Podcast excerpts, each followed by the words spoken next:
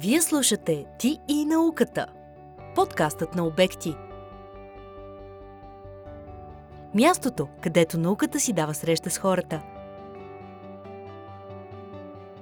Приятни мигове! С вашия водещ Диана Озунова.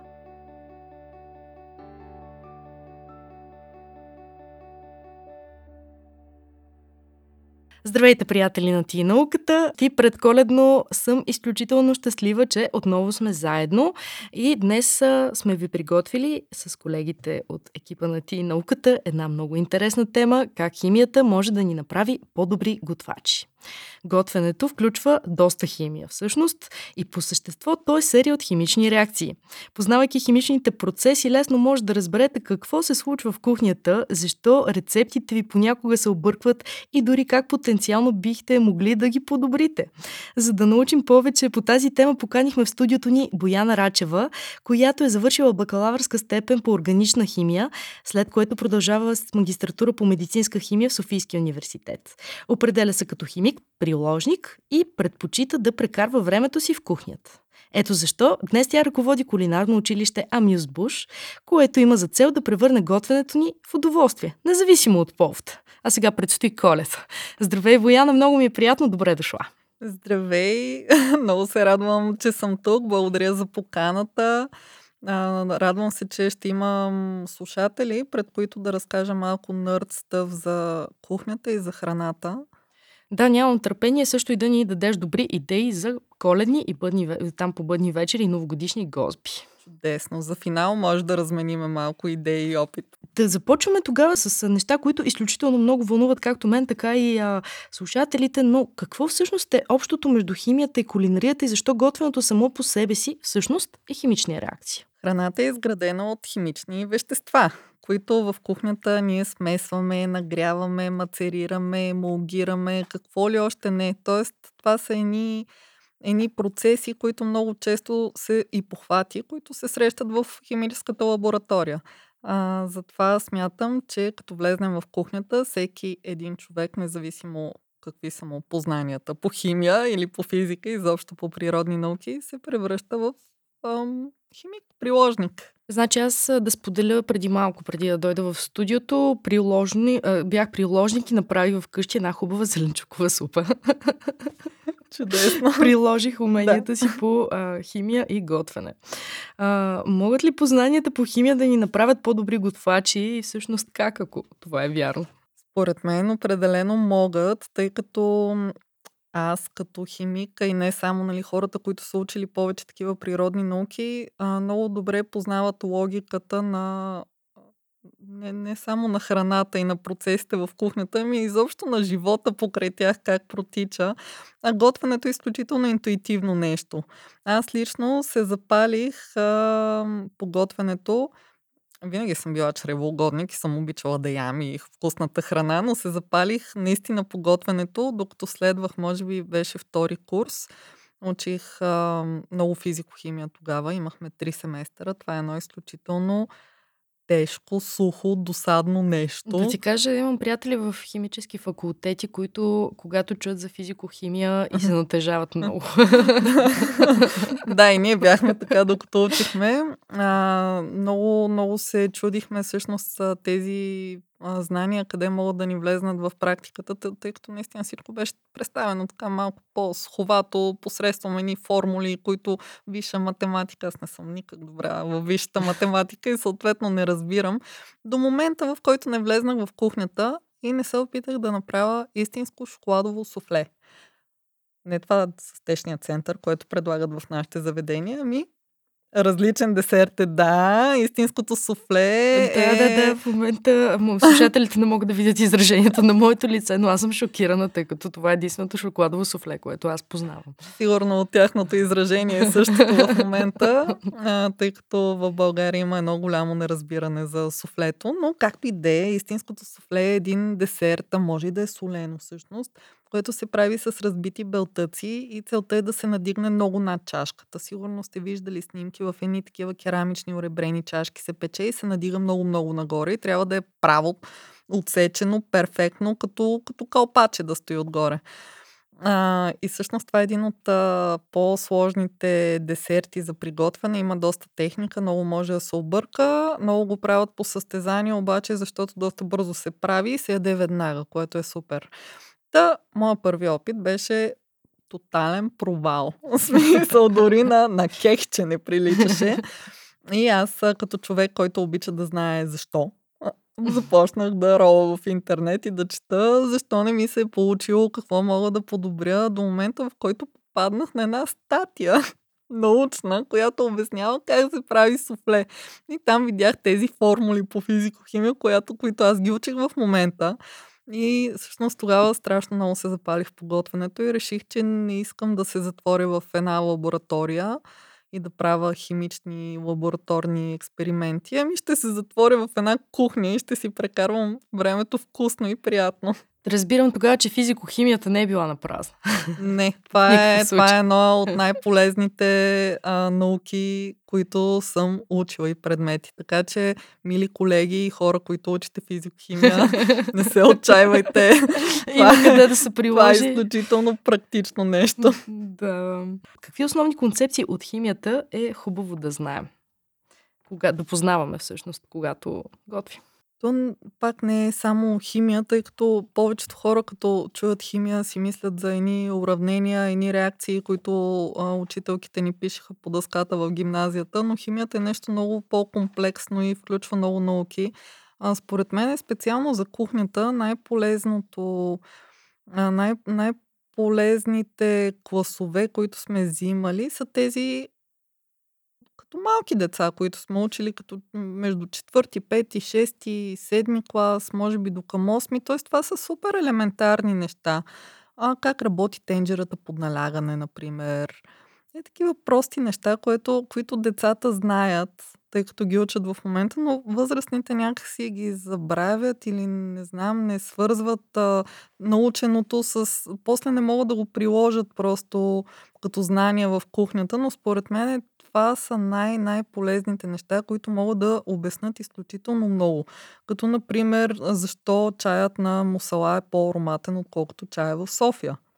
Или Не, Невероятно заради въздуха, който има. Не, София. има общо малко с тенджерата под налягане, тъй като трябва да си припомним на спрямо налягането, как ври водата, т.е. ако е по-низко налягането, на каква температура завира, ако е по-високо, Почвате ли да се сещате вече? да, да. Всъщност на мусала водата кипи просто на по-ниска температура. А, ако си представим, че всеки си е взел един къмпингарски газов котлон и си кипва сам водата да си направи чая, той тя ще заври на по-ниска температура, слагаш чая и той остава по-ароматен, тъй като а, водата просто е на по-ниска температура, ароматните вещества се а, почват да се разрушават на много висока да. температура и затова чая е по-хубав там. Това са доста интересни неща, за които никога не съм се замислила всъщност. Наистина. Но сигурен съм, че и още много други хора. А, добре. А защо храната се разваля от химична гледна точка? От химична гледна точка. храната се разваля а, поради едно много а, просто и неприятно нещо и това е кислорода кислорода разваля всичко, дори нас самите. Ние получаваме бръчки заради този кислород проклет. но ни трябва да дишаме в крайна сметка. да, но ни трябва да дишаме. но, но... но кислорода е нещо изключително агресивно, което окислява всичко, както нас, така и храната. Добре, значи искаш да ми кажеш, аз ако отида да живея в някое планинско селце на чист въздух, ще се сбръчкам по-бързо. О, това вече е много сложен въпрос, тъй като трябва и другите фактори да вземем предвид чистия въздух, повече, предполагам, физически упражнения, на по-спокоен начин на живот, по-малко стрес. Но иначе, да, би трябвало, ако всичко е равно, както Софийският ти начин на живот, всички други фактори, би трябвало да се сбръчкаш по-бързо. значи да разбирам да си остана цял живот в София, ще съм младолика винаги. Добре, един много интересен въпрос, който е от нашия редакционен екип. Защо чушките лютят? Защо чушките лютят? Защото съдържат едно вещество, което се нарича капсейцин в тях и всъщност Лютото, предполагам, че знаеш, че не е вкус, а е... Усещане по-скоро. Да. Ами направо си е изгаряне, което усещаш в, устата си по рецепторите. Но има а, хора, които го обичат много. О, да, аз много обичам люто. Не, не е такова изпепеляващо люто да не можеш да усетиш никакъв вкус, но твърди се, че е полезно. Да не стигаме до сълзи преди този път. Да. да. А, добре, а какви последици може да има лютото върху здравето, както позитивни, така и негативни, разбира се? Ами, позитивни, стига да има здрав човек, здрав стомах човек, според мен може да има само позитиви от лютото, тъй като а, всъщност раздвижват и ти знаеш като ядеш люто, как а, сега зависи колко е люто, почваш да почервеняваш, да ти горят ушите, да ти тече носа, сълзи, нали, да. ако стигаме до там, но всъщност раздвижва много кръвообращението и метаболизма съответно. А, не знам дали сте се замисляли говоря на вие, защото и слушателите нали, включвам в а, а, това число. Дали сте се замисляли защо, например, в Индия или в Мексико консумират толкова люта храна? Сигурно. Може би заради традиционната им кухня най-вече, но наистина би ми било интересно да, да ми споделиш. традициите тръгват от някъде. Всъщност много е просто. А, причините са две, всъщност. Първо капсейцина е доказано, че инхибира развитието на микроорганизми, което означава, че храната се запазва за по-дълго време годна за консумация. И другото, което е, че точно това загряване, което усещаш, като ядеш люта храна, и а, след загряването може да идва изпотяване на тялото. Това е начин всъщност на тялото да си изравнява телесната температура и да се предпазва от прегряване. А, затова, например, в много горещи страни пият а, топъл, топъл чай. чай. Да, След да. обед на 40 и няколко градуса, един топъл чай с много захар, да не припаднат от а, жегата. А какво се случва с месото, когато го готвим? Ох, този въпрос не знам откъде да го започна. Имаме време, заповядай. много, много неща се случват с месото. А, първо да започнем от там, че го правиме безопасно за консумация. Тоест убиваме разни патогени, които се намират по него, като всяко месо си има така наречената безопасна температура, до която трябва да се обработи, за да сме сигурни, че сме убили конкретния патоген, тъй като всяко месо се асоциира с някакъв патоген, като например при пилешките продукти, при птичите всъщност патогена е салмонела, която е опасна. Тя е така малко по-устойчива, затова пилешко месо се готви до 72 градуса. Това е вътрешна температура, т.е. трябва с термометъра да забудем и да премерим температурата на пиленцето, дали е стигнал 72 градуса и вече сме спокойни, че е безопасно. Ако сме минали тази граница на градусите нагоре? Ами това, което се случва е, че месото започва да изсъхва. Всъщност това щеше да е следващото нещо, което щях да разкажа за месото, тъй като като го готвим, всъщност протеините започват да денатурират. Месото се свива и съответно из, избутва вода а, от а, сърцевината си и а, тази вода е нещото, което прави месото сочно.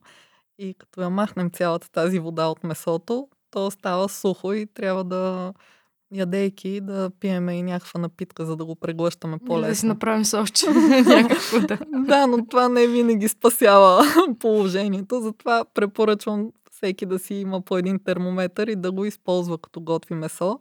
А, защото като ако знаеш каква е безопасната температура на всяко едно месо, като боднеш термометъра и я видиш, че си я достигнал, си спокоен и вече можеш да махнеш месото. Тъй като повечето хора, като готвят едно месо, гледат го, примерно, едни пилешки бутчета, бе изглеждат ми готови в урната, ама за всеки случай ще ги остава още малко, за да не са сурови и точно там нещата да. отиват Нещо на зле. се чупи, да.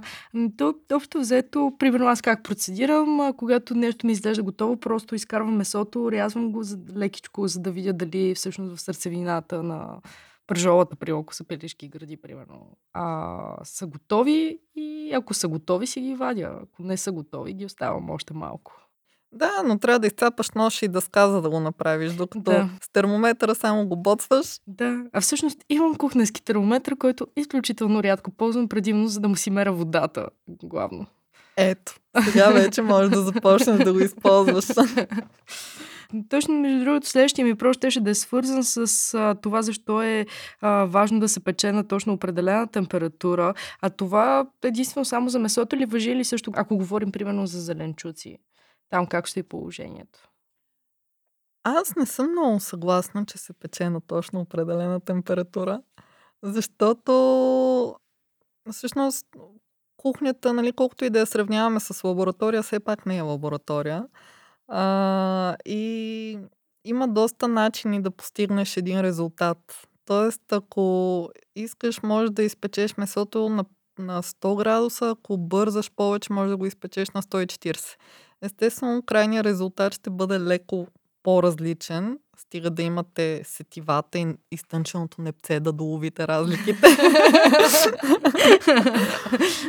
Но като цяло, а, грешките не са чак толкова фатални, пък и не винаги са грешки. А, сега, ако говорим за печива, за десерти, там е по-важно да се спазват температури, за да се получат добре нещата. Ти попита за зеленчуци. Пак всеки човек има различен вкус и нали, един си харесва зеленчуците хрупкави, други обича на каша направени. Аз лично съм от хората, които ги обичат да, да имат лека текстура, да не са твърди, нали, но да не са и разкашкани и да имат загар, което много лесно се постига на висока температура с включен вентилатор, което е много важно. Да, аз предпочитам винаги високите температури от гледна точка повече, защото ми спестява изключително много време. а... Да, повечето хора са така. Гледат да. по колкото се може по-бързо да се справят в кухнята. Аз също съм от тези хора, разбира се. Но, примерно, ако сложа едно телешко месо в фурната на ниска температура и го оставя да си се готви 5-6 часа, мисля, това ще стане много по-крехко и вкусно, може би. Да, абсолютно, тъй като а, всъщност фурната е... Не знам дали да отворим една скоба. Знаеш ли какво е сувит? Не, всъщност не, не знам. Това е един инструмент, който е излезнал от лабораторията и е влезнал в кухнята. А, това е всъщност не инструмент, това е метод на готвене под вакуум. А, всички ще се сетат, като им опише една пържола, вакуумирана в едно пликче и потопена в една вода, която е нагряна на определена температура и всъщност тази вода готви месото. Да. А, това е Правили най... сме го всички, най-вероятно. Аз съм го правил със сигурност.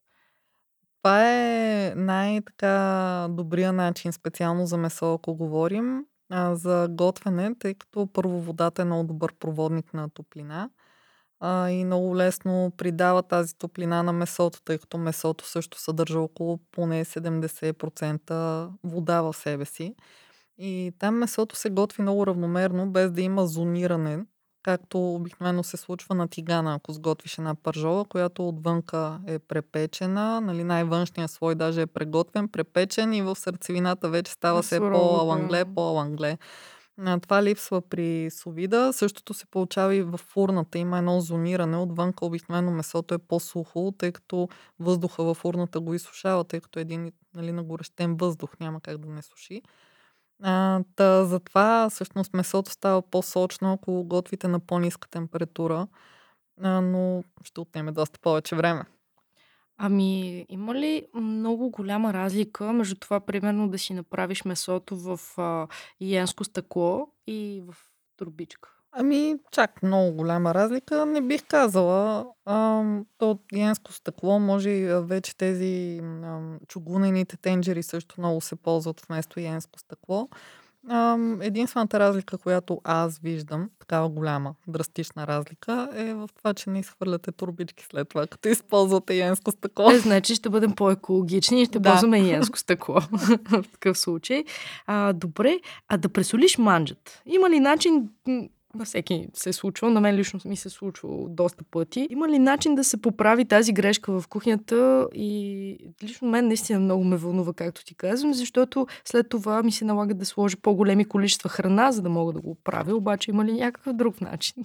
Това е обикновено начина просто да разредиш солта по мои така наблюдения, хората харесват така за масовия вкус, яденето се възприема добре, ако има около между 1% и 1,5% сол. Тоест, ако си от хората, които не опитват докато готвят, от тях ли си?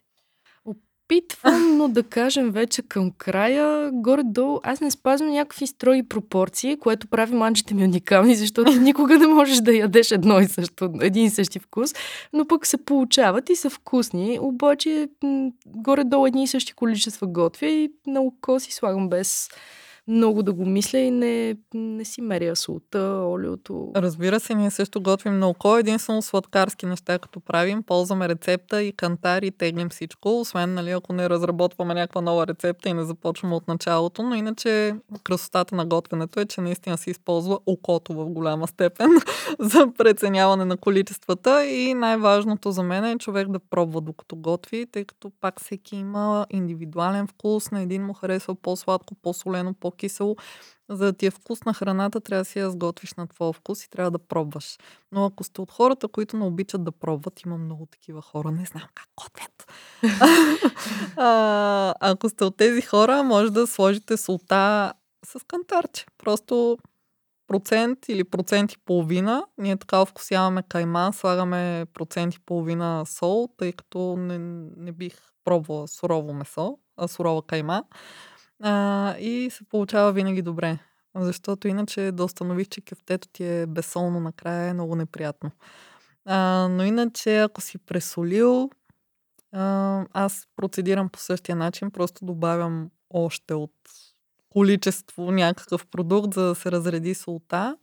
Ако не е много пресолено, евентуално би помогнало малко захар да се добави, просто за да се балансират вкусовете. Тя няма да изчезне няма да, солта. Няма да стане сладка маджата, нали? Ами зависи колко захар добавя.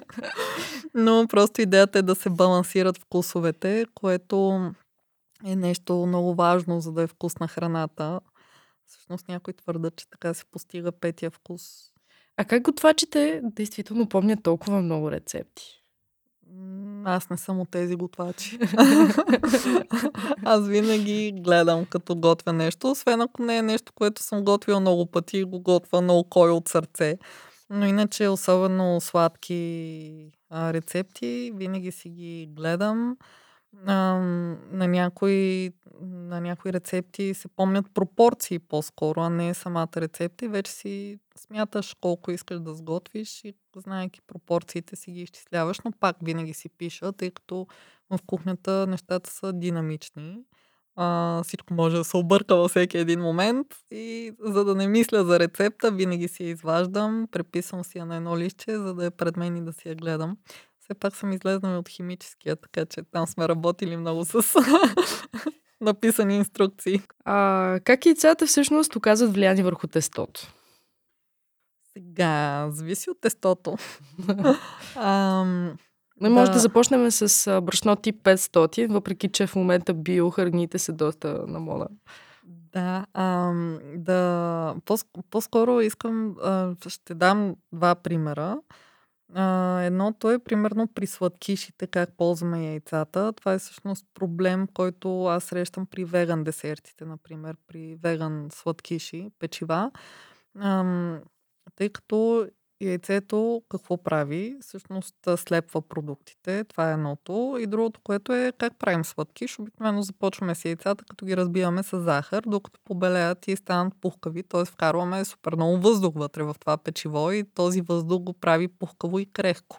И като няма яйце, става обикновено нещо сбито и лепкаво. и вече трябва да прибягваме до други техники, за да го оправим това. А, това, е, това е основната роля на яйцето всъщност при печивата. Вече при хлябове, ако се правят, а, там също обикновено пак е за а, слепване и също естествено играе някаква роля, оказва и върху глутена, който е който е най-важната част от всяко тесто и обикновено или искаме да го има, или не искаме да го има, но за това ще ти разкажа ми се струва малко по-късно. Може и сега да ми разкажеш. Наистина нямам абсолютно нищо против. А всъщност ти смяташ ли глутена за враг? А, не, аз нямам никакви врагове сред храните. Е, ще би аз обичам да си хапвам доста. Добре, а, принципно, освен хората, които имат а, проблеми заради приема на глутен, а, принципно той вреден ли е сам по себе си? Не, човек е еволюирал с хляб в ръката общо. Зато на първите сведения за хляб, открит хляб са още когато са живеели в пещери хората. А, така че ако беше толкова вреден, съм сигурна, че щеше да ни направи нещо до сега. А може и да ни е направило и ние да не знаем. Но!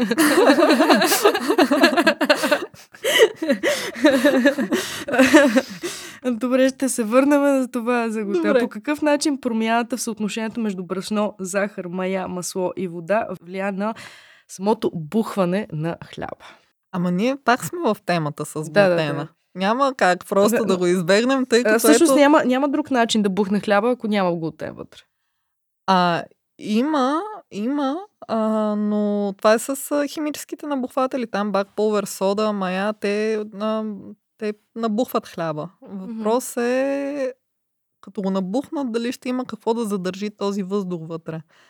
А, тъй като ако нямаме глутен, ако нямаме яйца също, а, всъщност това тесто няма да има достатъчно здрава структура, за да задържи а, въздуха.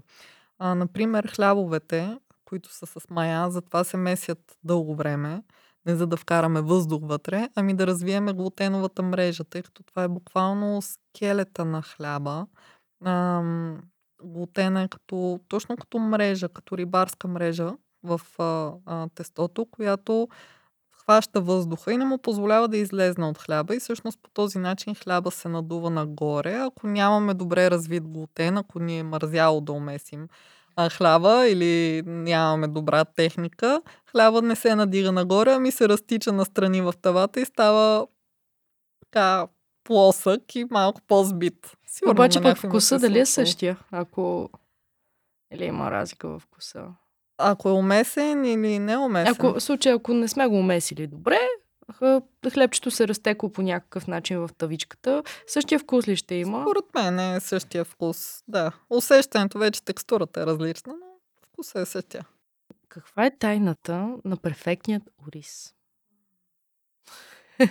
Тайната на перфектния ориз е газов котлон. Е, не го тук ме разби мечтите. Да. Аз съм само с електрически котлони вкъщи. Добре, добре. А, има надежда. Не се притеснявай. Евентуално може и с електрически котлон да се получи добре. Тайната е просто а, температурата на готвене, която трябва да е постоянна и да е много ниска. И ориза не трябва да ври бурно Ам, обикновено не е хубаво да се бърка. Сега зависи какъв ориз правим, но да си представим един басмати ориз, който искаме да ползваме като гарнитура. Т.е. зранцата са добре, перфектно сварени, да се разделят едно от друго, да не е лепкав, да не е сух, да не е начупен, да не е на каша. Нали? Това е перфектният да, ориз. Да. да. Това се постига просто с една много умерена, ниска, постоянна температура като за да не стане на каша ориза не трябва да се бърка, което означава, че за да не го бъркаме не трябва, и за да не загори на дъното, наистина температурата трябва да е много ниска.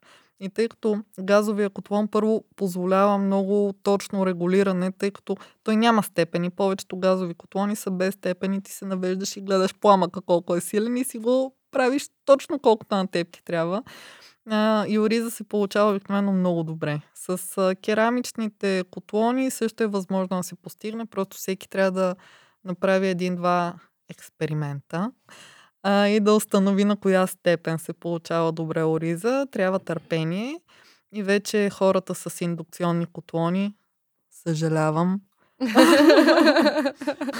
но, но на индукционен котлон много трудно се готви ориз, освен ако не е ризото, което си е, нали, трябва да е такова с сосче. Е, да, с обикновено такова правя вкъщи. Е, това е лесна работа. Да. Там тайната на ризотото е многото бъркане, защото да. сосчето всъщност се получава благодарение на а, неосвоен бульон. Не вода. Бульон ползваме за ризото а, който се сгъстява и става насощи от нишестето, което е по ризовите зранца. И колкото повече ги бъркаме, те толкова повече се трият и повече нишесте освобождават.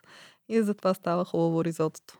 Значи, ако искам да си гарнирам, примерно, винения кебаб, трябва да го направя на слаб огън. Да. Без да бърка. Добре, Без. важна информация. Добре.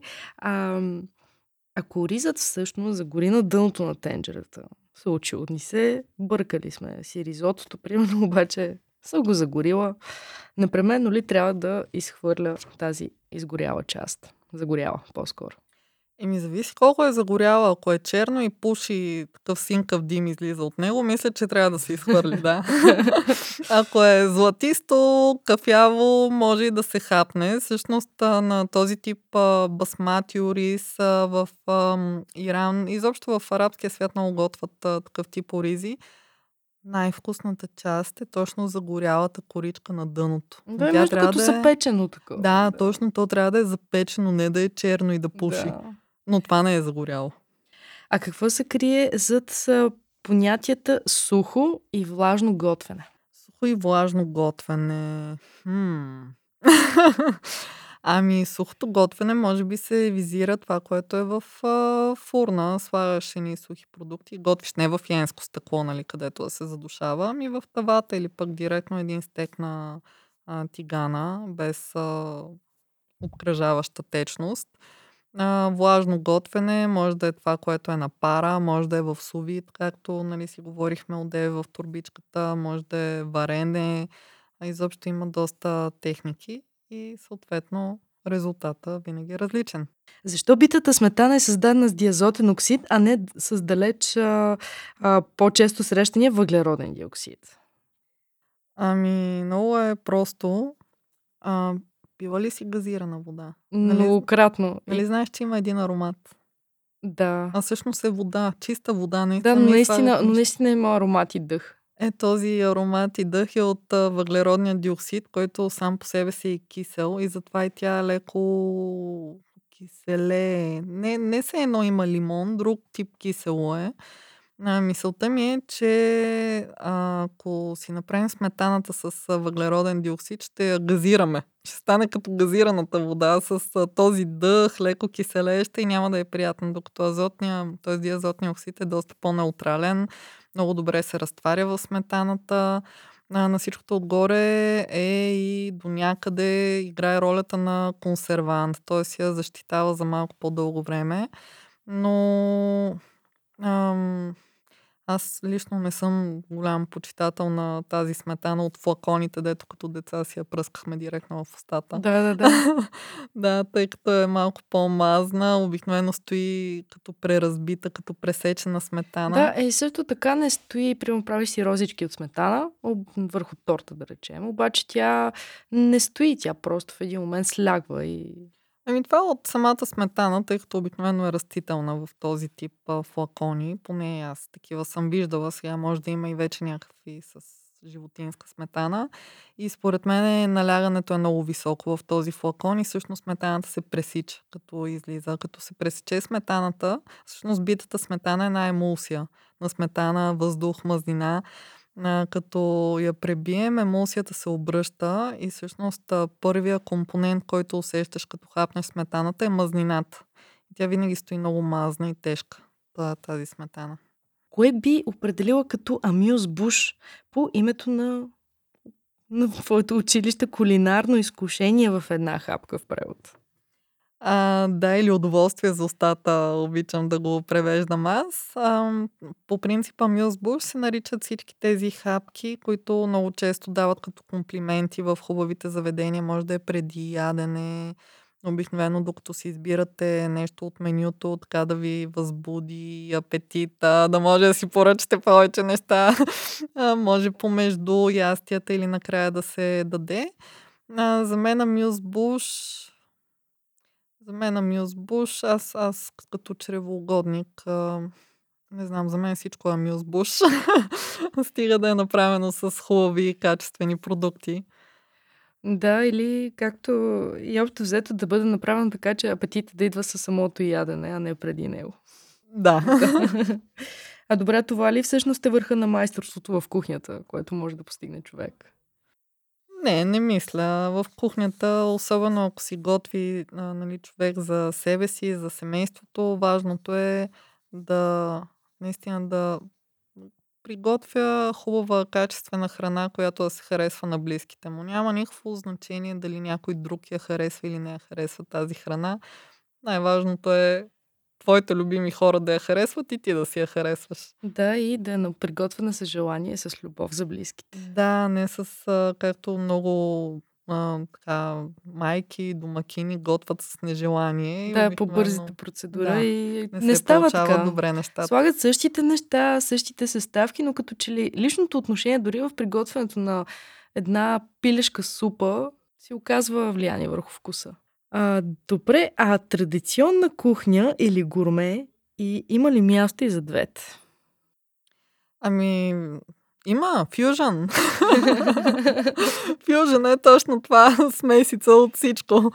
А, аз съм почитател и на гурме, и на традиционната кухня, но като цяло, честно казано, предпочитам храната просто да бъде вкусна. Няма значение как изглежда, може да ми е сервирана с черпак, както в Италия, примерно, са ми сервирали най-вкусното тирамису от една тава, издълбано с една голяма лъжица, абсолютно безформено, но и с невероятно маскарпоне, с домашни бишкоти, с яйца, с каквото трябва да си има едно. Сега като ми оказаш толкова много ми се дояде тирамису. На мен и на мен.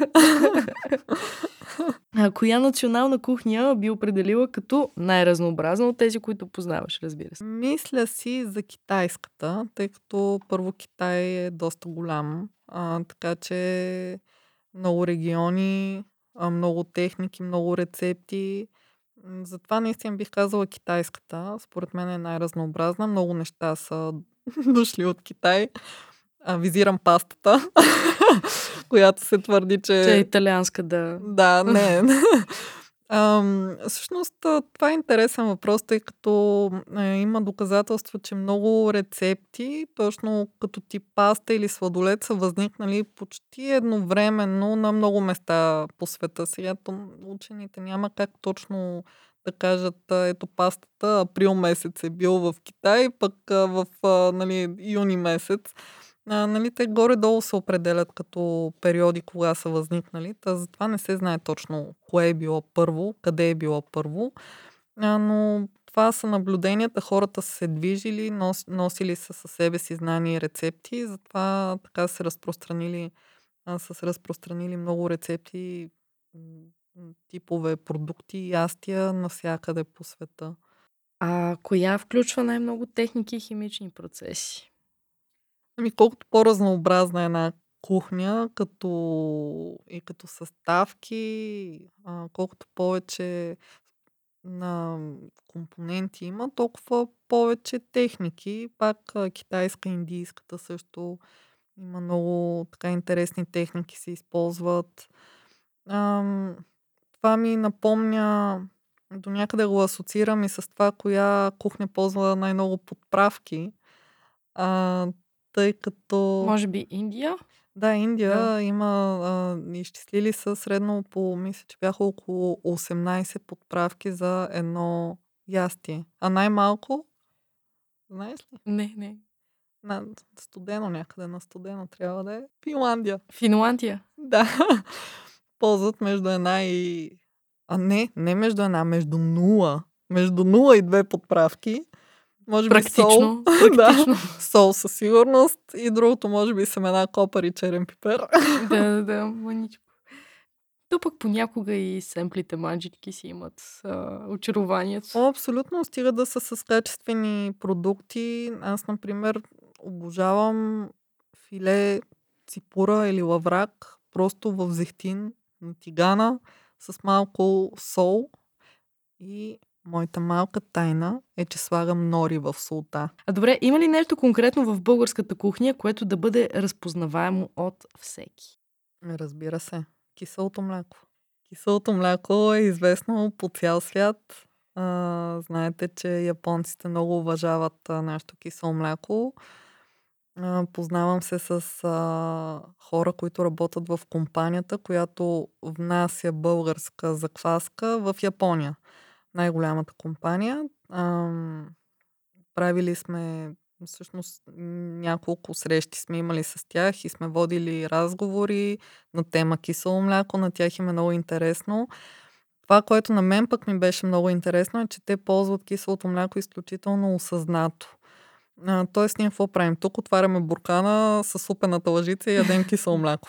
Така правим, да. Или на ерянче. Да, но там се ползва осъзнато. Виждала съм екселска таблица с над 30 позиции, всяка различна. Киселото мляко какво прави?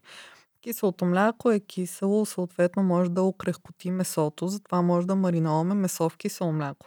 Има такива индийски рецепти, сигурно а, си виждала пилешко с кисело мляко. А, феноменално. И наистина е много крехко. А, киселото мляко има лактобацили, така че е много полезно за чревната флора. Киселото мляко а, и така 30 позиции. А ние тук го взимаме за даденост. Не, че е лошо с голямата супена лъжица да изядеш една кофичка кисело мляко, но да. хората по света го оценяват и го уважават много повече, отколкото самите ние. То може би защото ние си го произвеждаме и малко сме си го приели за даденост. Израснали сме с него. Да, да, за нас не е нищо специално, може би. Тъй като има хора от нашата аудитория, които много обичат да си правят каварма, сигурно съм. Има ли тайна как да си спестим сълзите по време на рязането на лук? Тайна? То не е тайна. Има, има начин. Ам, първото важно нещо е да използваме остър нож. Тъй като всъщност сълзите, откъде, защо се получават, в лука, във всяка клетка на лука се съдържат две вещества, които в досег с кислород, като се наруши целостта на клетката, се свързват и правят това лютото нещо, дето ни дразни. Това люто нещо не дразни само очите, то влиза носа, през носа, да. през слъзните канали, тъй като носа и очите са свързани и почва рев и... Затова колкото повече мачкаме клетките, толкова повече пръска от това лютото и а, още повече сълзи. Затова остър нож, за да не мачкаме лука, ми наистина да го режем. Правилна техника на рязане е второто важно нещо. Сигурно всички сте виждали по телевизията големите готвачи, дето ги дават а, по 24 Kitchen, как режат, даже не е необходимо да гледат в ръцете си като го правят, тъй като като имаш техника, знаеш по всяко време къде ти е ножа и много бързо се справяш. И като не даваш време, като нямаш време да се разплачеш, не се разплакваш. И вече това са за мен две, двата основни начина да не плачем. Вече оттам нататък има някакви бабини трикове, да дъвчем дъвка, да запалим свещи, някакви такива работи. На мен някои хора са ми казвали, че трябва да си пусна чешмата. Да на вода. То има ли нещо, нещо вярно в това, че За течащата чешма а, би помогна? Аз много съм размишляла на тези бабини трикове, наистина, защото и нас ни питат курсистите и все пак трябва да може да им отговорим. За мен е единственото логично нещо е може би да ползваш мокър нож и да е студен лука. А, защото първо, ако ти е мокър ножа, тези а, летливи вещества се а, полепват по водата и не летат чак толкова много. Mm-hmm. Няма всичките да... Няма да се спасите. Но а, би помогнало. И другото, което е, че като е студен лука, те са по-малко летливи.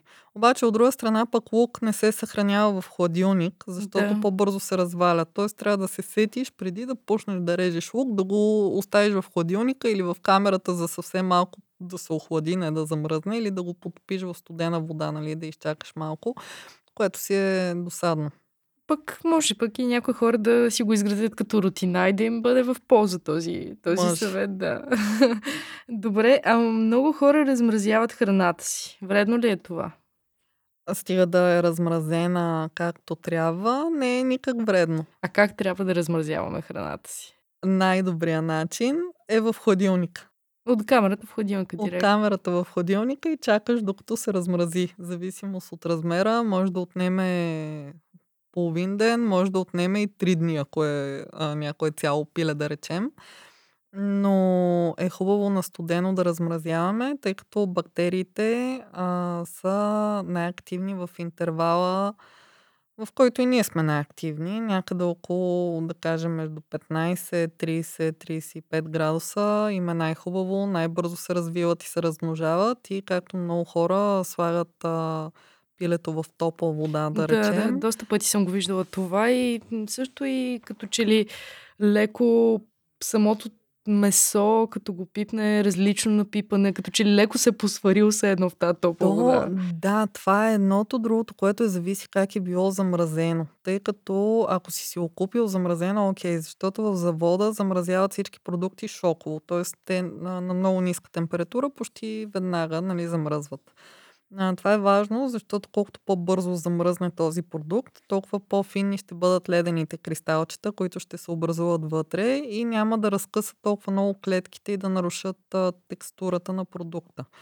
Ако си го замразяваме ние сами в къщи, нашите камери обикновено при, ако е нов хладилника и камерата не е пълна с всякакви неща, поддържат минус 18 градуса.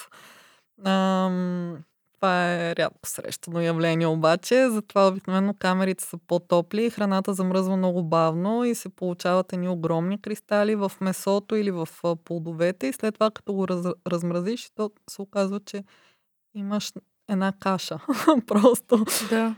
Да, която като сложиш пържолата си изпече и тя вече е суха. Дори да работиш с термометър. Просто водата й излиза. Ето какви малки детайли обаче пък изключително важни, за да може нещо да се, вкуса се промени корено. Всъщност, защо не е добре да замразим обратно вече размразената храна?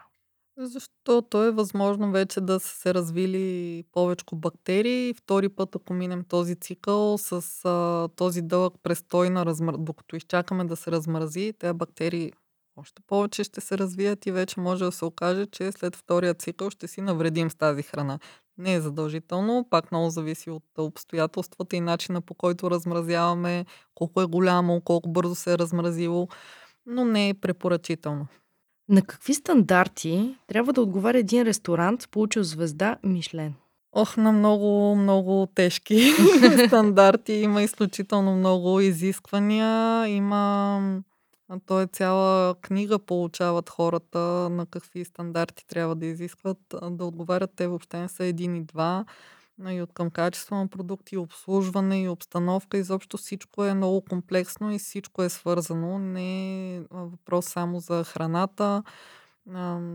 Наистина е много, много са изискванията и затова много ресторанти избират да не вземат звезда а, тъй като ако вземат звезда, да, много ще се зарадват. А, тази радост ще трае известно време, ще им носи клиенти, но ако загубят звезда, положението е вече, доколкото знам, има хора, които са изпадали в готвачи в много тежки депресии, губейки звезда.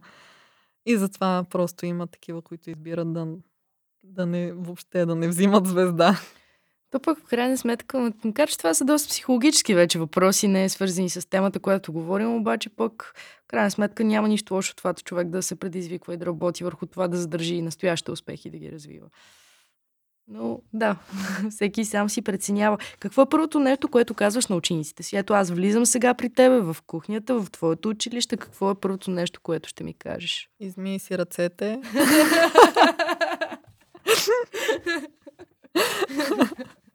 да, хигиената е важна все пак. А, ние държим на хигиената, тъй като все пак а, групите са ни от а, а, така, различни хора съставени.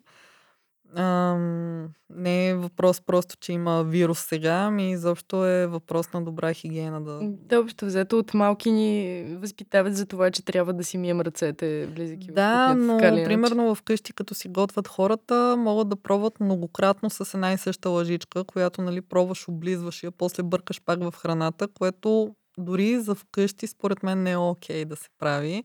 Аз като малка така с... Ам а, по гнуса помня баба ми как опитваше така, като малки, нали, всеки е изключително гнослив и после не исках да ям тази храна, като съм видяла вече как а, влиза обратно облизаната лъжица, но това и ние държим много на хигиената.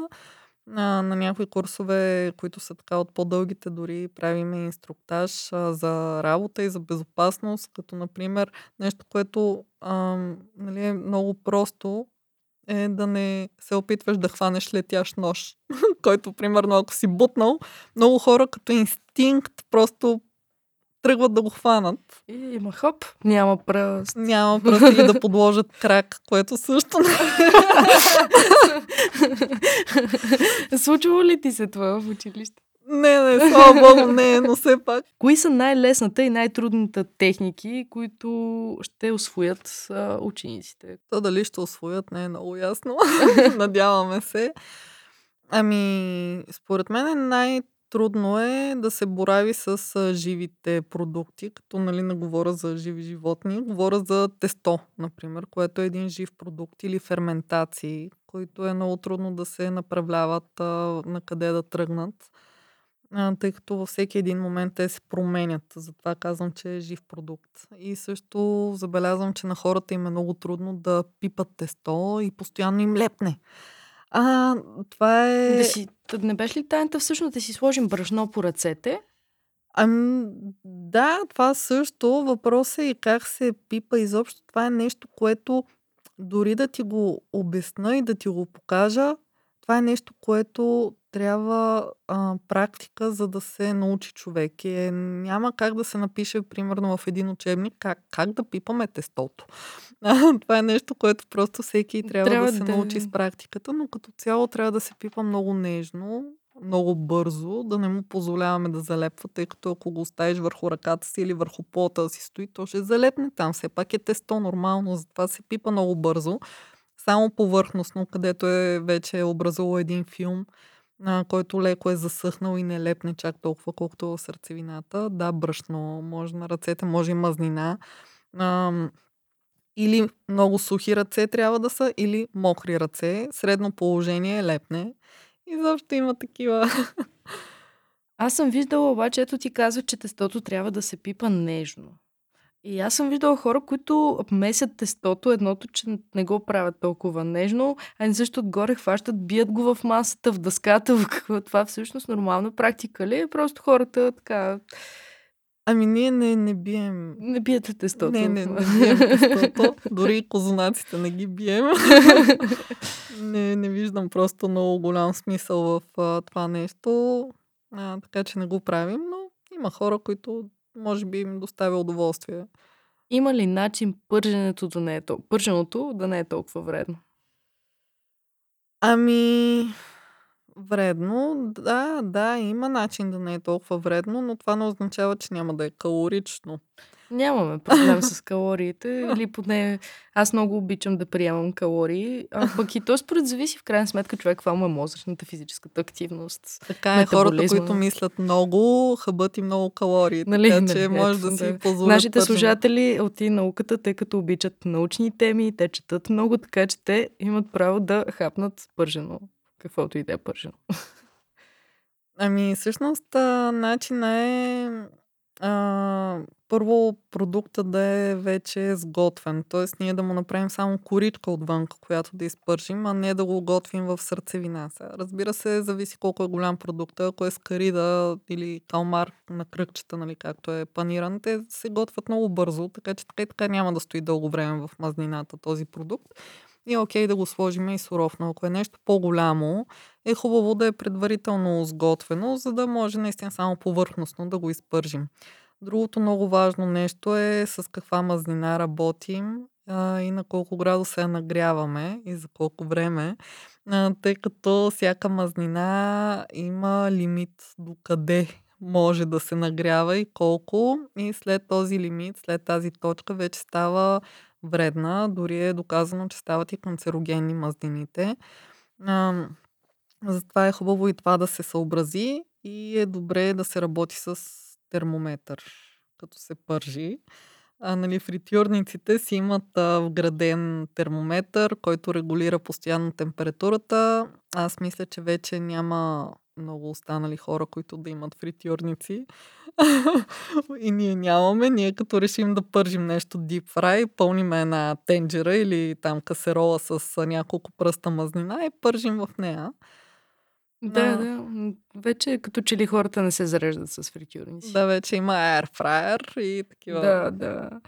А, добре, а защо първата палачинка никога не се получава? На мен винаги ми се получава. Айде да не кажа, но 95% от случаите първата палачинка ми се получава. Ами, защо? Първо, защото никой не прави, почти никой не прави палачинките по точна рецепта и да използва кантар. Всеки ги прави на око, бърка, преценява с черпака нали, колко е гъста сместа, слага и първата палачинка е пробна. Или е много гъста сместа, или е много рядка. Ако е много рядка се къса. Другото, което е, че тигана, тигана може да не е достатъчно загрял. Ако не е загрял добре, залепва палачинката. А, това, което аз съм установила е и за яйцата, и за омлетите, и за палачинките по същия начин въжи. Просто тигана трябва да го изчакате да загрее много добре, което не означава да загрее на максимум и да почне да, да почервенее. Означава да си включите котлона там на степента, която аз обикновено на средна, даже към ниска права палачинките, да кажем 4 от 9 включвате котлона и чакате 5-10 минути, колкото трябва, така че да се нагорещи много тигана. И другото вече е, че може да не е омазнена повърхността на тигана добре или да е наранена самата повърхност.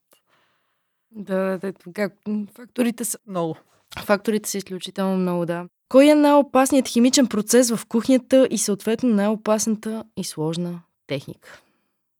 Ами за мен е, е пърженето а, тъй като води до, може да доведе до много неприятни инциденти. И наистина да се, добре е да се прави внимателно. А, и другото, което се сещаме е карамела. Като работите с карамел, също много трябва да се внимава, тъй като ако падне върху кожата, пада после с нея. Директно.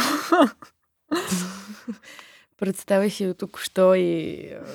Между другото, когато ми разказва в момента ми говориш за храна, първо, че ми е предпразнично вече, а, отваря ми се апетита изключително много и наистина нямам търпение да ми споделиш някакви хубави рецепти, които всъщност ти приготвяш и да си хапна нещо, което ти си приготвила.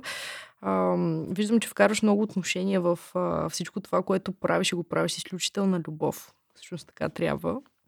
А храната е любов. Поднасяме на хората любов. А, коледа е буквално на прага ни и някакви готварски трикове, да кажеш, от химията, които биха могли да улеснят, да ни улеснят по време на приготвяне на множеството празнични гости, защото има хора, които ще посрещат много хора в къщи, да могат да сготвят по-лесно и вкусно за своите гости. Химически трикове, да ти кажа, не, не се сещам да има в... А, нали, аз си представям така за бъдни вечер менюто с сърмите, чушките, а, боба. а, това, което правим ние обикновено а, с боба, който си варим, а, с част от него пълним чушките, а, за да не правим нали, по два пъти общо взето едно и също нещо. А, това също, което последните години установихме, е, че много добре се преценява колко храна се сготви, тъй като а, хората за бъдни вечер правят едни колосални количества храна, която първо отнема адски много време да се обработи, да се навият всичките тия сърмички. Преценете си, имате 4 човека, по една сърма на човек, по една купичка боб, по една чушка достатъчно и така ще приключите много по-бързо. Да, обаче българите обичаме по празниците да отрупваме ни маси, големи да, софри. И до 2 януари да ядем сърми и пълнени чушки. Това, което искам да посъветвам всички е по-скоро спрямо питката за бъдни вечер, тъй като ам, аз лично надявам се майка ми тя всъщност никога не е правила питка. Баба ми със сигурност няма да слуша този подкаст. така че мога спокойно да споделя, а, че питката от бъдни вечер винаги е била най-ужасното нещо, което ми се налагаше да изям за цялата година, тъй като представляваше едно изключително плътно, сбито, жълто нещо.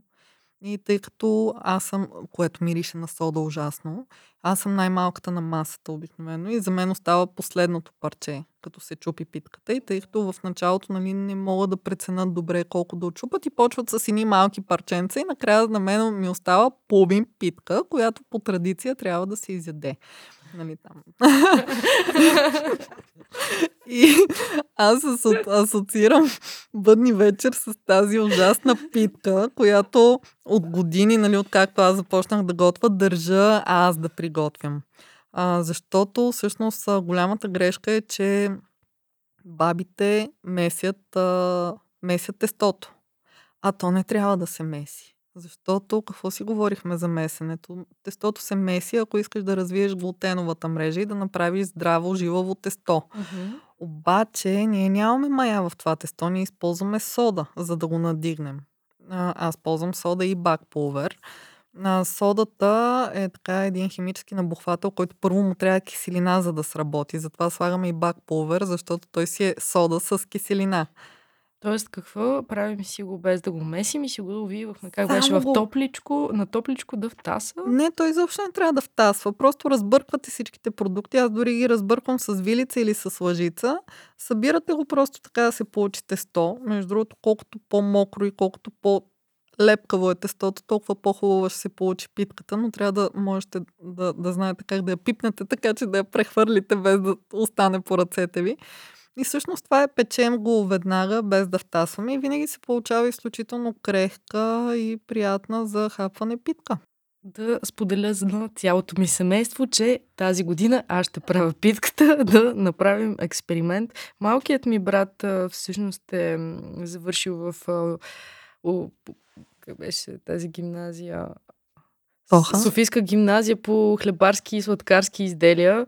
И след това учи се в а, Университет по хранителни технологии в Пловдив. И обикновено той прави тези неща и мисля, че няма да бъда много щастлив, като го кажа. Обаче пък аз ще следвам твоите инструкции и няма да го разочаровам. Ще гледам да се отнеса много нежно към тестото. Със сигурност. А, кулинарни реалити предавания помогнаха ли за популяризирането на професията шеф-готвач? Ами, със сигурност популяризираха готвенето и хората видяха, че това да готвиш може и да бъде готино. А, направиха готвачите новите секс символи. А, вече, да, просто вече жените, като видят а, така готвач, един с татуировки целия изрисуван и да работи в някой готин ресторант и... Аха. така че доста развиха тази идея и професия. А, помогнаха ни и на нас като бизнес, тъй като а, естествено се по- повиши доста интереса към готвенето. Но това всичкото е много хубаво, тъй като хората започнаха да си готвят а, вкъщи за себе си.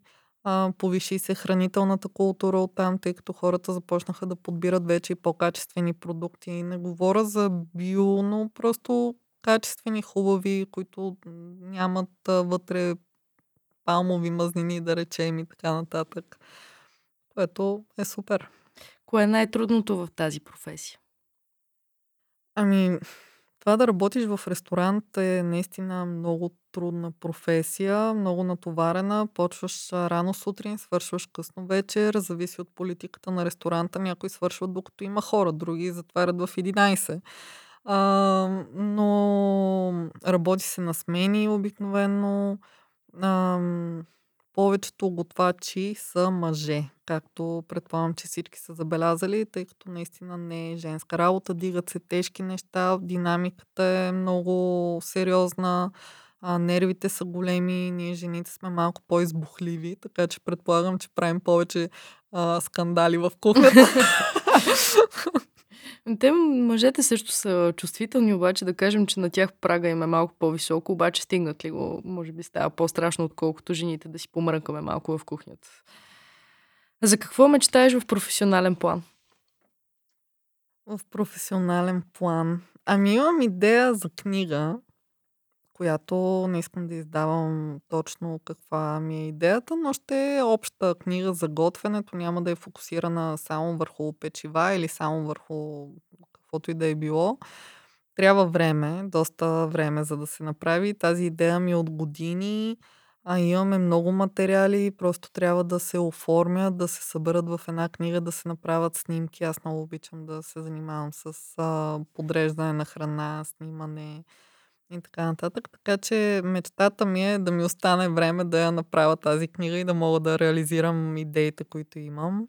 Стискам палци съвсем скоро да се случи. Моя личен съвет към теб, не дай да отлагаш прекалено много амбициите, целите и мечтите си. Защото след това идват и още, и още, и още. Обаче пък понякога някой може да, да направи нещо гениално, което на тебе ти е в главата преди теб. Всъщност. Стискам палци книгата да издадеш, да всичко да е наред с нея и ще се обадиш задължително да кажеш, да можем да си я набавим.